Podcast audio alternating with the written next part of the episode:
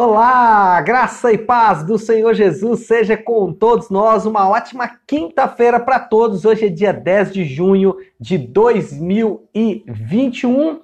Vamos lá para mais um dos nossos devocionais, mais uma das nossas conversas aqui de todos os dias.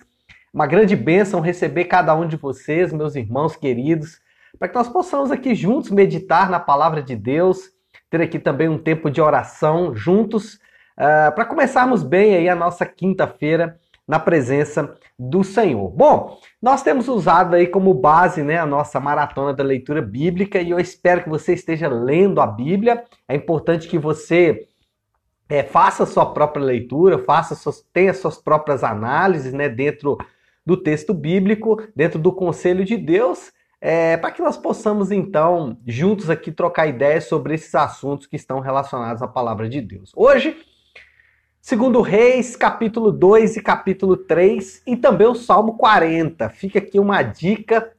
Leia o Salmo 40. Leia o Salmo 40 com muito cuidado, você vai perceber que o Salmo 40 está repleto de promessas e de palavras de Deus maravilhosas. Bom, o tema do nosso devocional hoje é Assim diz o Senhor. É, quando Deus nos criou, quando Deus criou o homem lá, Adão, Eva, no paraíso, ele nos criou para adorá-lo. É, uma das dos motivos, um dos propósitos de Deus na criação é a adoração, para que o homem adore a Deus e o faça isso de todo o seu coração. O nosso coração, o coração do homem, ele é naturalmente adorador. É, você pode fazer aí uma experiência simples, que é tentar encontrar aí uma tribo indígena qualquer, né, dessas aí que estão lá no meio das florestas tropicais, das florestas aí menos ah, exploradas do mundo. se você encontrar uma tribo lá, você vai perceber uma coisa em comum entre várias tribos. É que é, elas têm dentro do seu contexto social, sempre alguém que é o representante espiritual. Qualquer pessoa em qualquer lugar do mundo adora um tipo de divindade. Por que, que isso acontece? Porque o nosso coração ele é naturalmente adorador. Nós somos seres passionais, nós somos apaixonados, nós somos é, criados por Deus com um coração com desejos, com vontades, com sentimentos muito fortes de adoração. Adoramos a divindade, gostamos dessa coisa sobrenatural, né? O sobrenatural sempre nos chama atenção. Histórias é, de interação entre ah, anjos e homens, espíritos e homens, isso chama a nossa atenção, por quê? Porque nós somos criados por Deus como seres passionais, como seres adoradores, como seres que adoram é, e adoram a, alguma coisa. Na verdade, fomos criados para adorar a Deus. A queda é que danificou a nossa capacidade de discernir essa adoração. E aí nós deixamos de adorar o Deus verdadeiro lá no Éden e passamos a adorar a criação. E esse foi o grande problema, esse foi ah, o que trouxe todo o desequilíbrio para nossa para o nosso mundo foi exatamente o fato de que deixamos de adorar o Deus verdadeiro e começamos a adorar a criação. Ah, uma expressão que eu tenho falado bastante esses dias é que nós somos resultados direto daquilo que adoramos. Alguém disse que nós somos resultado das nossas escolhas, e isso é verdade, mas é meia verdade. Nós somos resultado das nossas escolhas mas as nossas escolhas elas são baseadas naquilo que adoramos. Então, para dar um exemplo, né, uh, o que leva alguém ao adultério? O que leva alguém ao adultério essencialmente, lógico, são as suas escolhas. A pessoa escolhe é, um homem, uma mulher, escolhe deitar-se na cama com ele, escolhe é, essa ação. Mas tudo o que levou o coração dele a escolher aquilo foi exatamente o que ele adora, no caso, o Deus sexo. Ele confia que se ele fizer sexo com aquela pessoa, se ele fizer sexo com aquele outro parceiro sexual que não o seu dentro da aliança do casamento, que ele vai encontrar a felicidade. E aí, quando nós vamos aqui para o texto de Segundo Reis que estamos meditando, é assim que Eliseu assume o comando profético da nação, Eliseu tem duas experiências. Ele tem uma experiência com o, o, a, o povo da cidade de Jericó, lá no capítulo 2, versículo 19 até o 22, e uh, esse povo da cidade de Jericó, eles têm um problema com a água, com o abastecimento hídrico da cidade. E aquela água era uma água é, infrutífera, né? era uma água, vou até usar o nome que eles usaram aqui, ah, a água não é boa e a terra é improdutiva. Então eles tinham um problema com a água. Eliseu então vai ali, derrama sal e purifica aquela água por causa do poder de Deus. E no episódio seguinte, né, saindo da cidade de Jericó, ele encontra alguns garotos que começam a rejeitá-lo, que começam então a desprezar Eliseu. Então você tem o povo de uma cidade confiando no mover profético na sua vida e o povo não confiando no que Deus estava fazendo na sua vida. O que que isso tem a ver com o assunto que eu falei anteriormente? E é exatamente uma adoração. Ou adoramos a Deus verdadeiro ou rejeitamos o Deus verdadeiro e aí nós começamos a adorar a criação. Isso, desde a queda, vem acontecendo e tudo isso desemboca então em resultados diretos na nossa própria vida. A nossa vida é resultado daquilo que adoramos. Bom, o que podemos fazer então? O quadro está pintado. Esse é o quadro, né? Nós somos adoradores por natureza, fomos criados adoradores, a nossa vida é resultado daquilo que adoramos. A queda danificou a adoração, começamos a adorar a criatura em vez do Criador. Esse é o quadro que temos. Pastor, como então fazer para mudar esse quadro? Como fazer então para mudar essa situação? Primeira coisa, nós não precisamos de reeducação. Nós não precisamos simplesmente trocar o chip ou simplesmente trocar o programa do computador. Não é alterando a performance da nossa mente, não é simplesmente é, tentando forçar a, a nossa vida que nós vamos mudar. Nós precisamos de um literal transplante de coração. Por quê? Porque o problema essencial são os estímulos do nosso coração. Como que normalmente nós tratamos com as nossas debilidades? Ou nós tratamos as nossas debilidades pela força, então você é, é incentivado a, pela força, mudar os estímulos do seu coração, então persevere, não adultere, junte muito dinheiro, seja um bom marido, seja um bom pai, seja uma boa mãe, seja uma boa esposa, e aí você é forçado a mudar os estímulos do seu coração.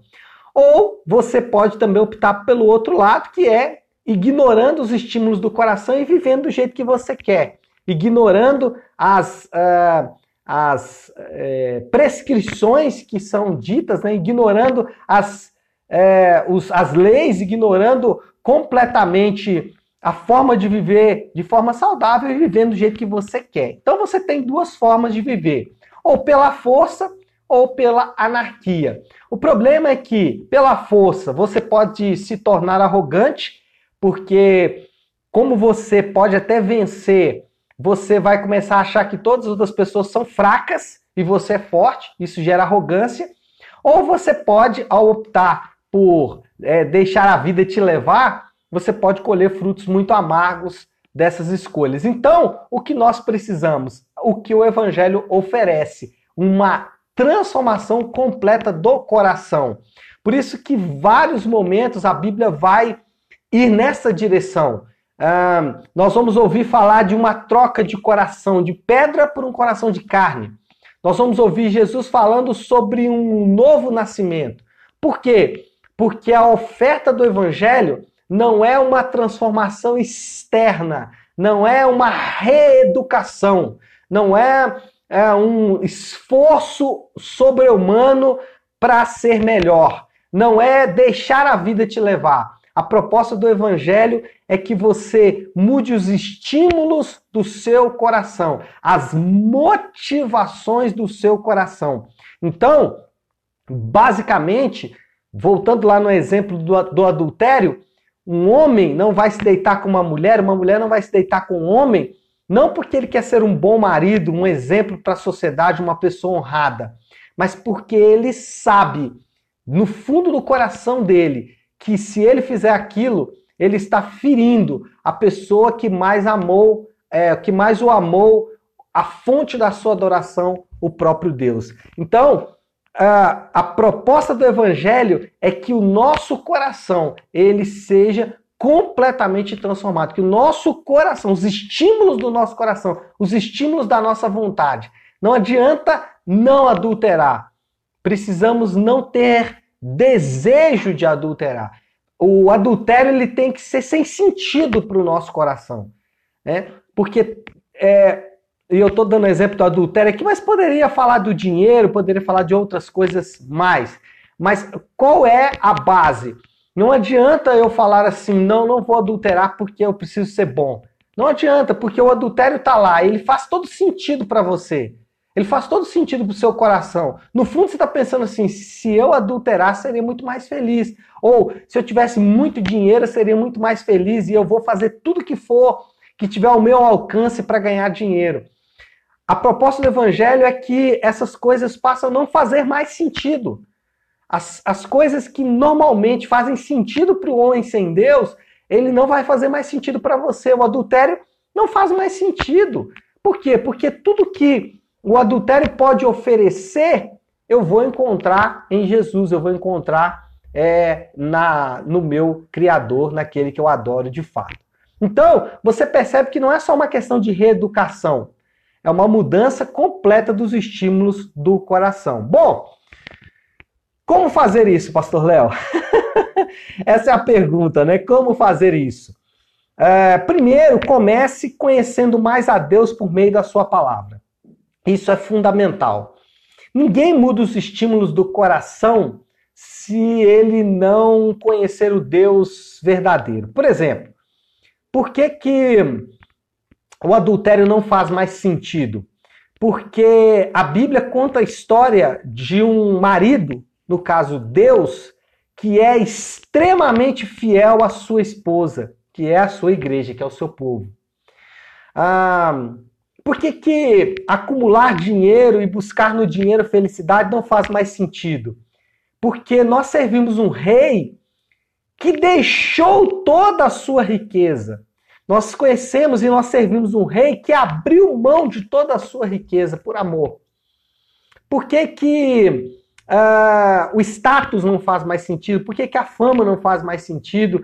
Por que, que as coisas não fazem mais sentido? Porque não é só ressignificar os termos. Né? Ah, nós aprendemos isso às vezes aí na antropologia moderna. Vamos ressignificar os termos. Não, não é ressignificar o que significa o dinheiro. Não é ah, falar o, di o dinheiro ou o sexo significa outra coisa. Não, ele significa exatamente o que é. Quando nós conhecemos a Deus, as coisas que são ordinárias, elas se tornam belas elas se tornam perfeitas.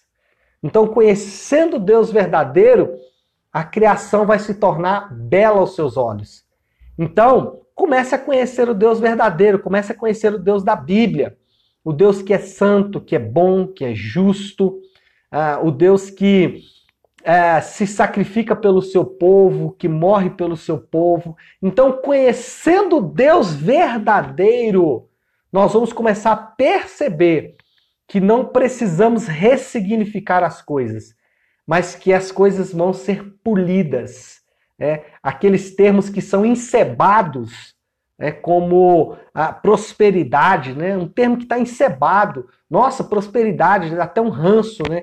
Esses termos eles vão é, ser polidos e vão receber é, toda a beleza que de fato eles têm. Então, comece conhecendo o Deus da Bíblia, comece conhecendo quem de fato Deus é. E isso aí não tem outro jeito, é você que vai ter que procurar. Depois que você conhecer o Deus da Bíblia, não adianta só conhecer, não adianta ter informação de quem Deus é. Você precisa relacionar-se com Ele. É, é muitas pessoas têm informação de quem Deus é. Talvez você que está aqui junto comigo nesse devocional, você sabe exatamente quem Deus é. Você tem todas as informações dele. Você já leu a Bíblia várias vezes, você ora, você faz tudo, é, você é, faz tudo que um religioso normalmente faz, mas você não se relaciona com ele. E aqui está a grande diferença. Como que nós nos relacionamos com Deus? Através da oração e do arrependimento. Então, é, eu conheço muitas pessoas que estão à igreja há muitos anos, conhecem todos os versículos da Bíblia. Inclusive já têm ideias preconcebidas de quem Deus é. Mas eles não se relacionam com Deus. Por quê? Porque a oração para eles é um momento apenas para uh, desafogar os apertos da vida, e o arrependimento é apenas um remorso das coisas erradas que foram feitas.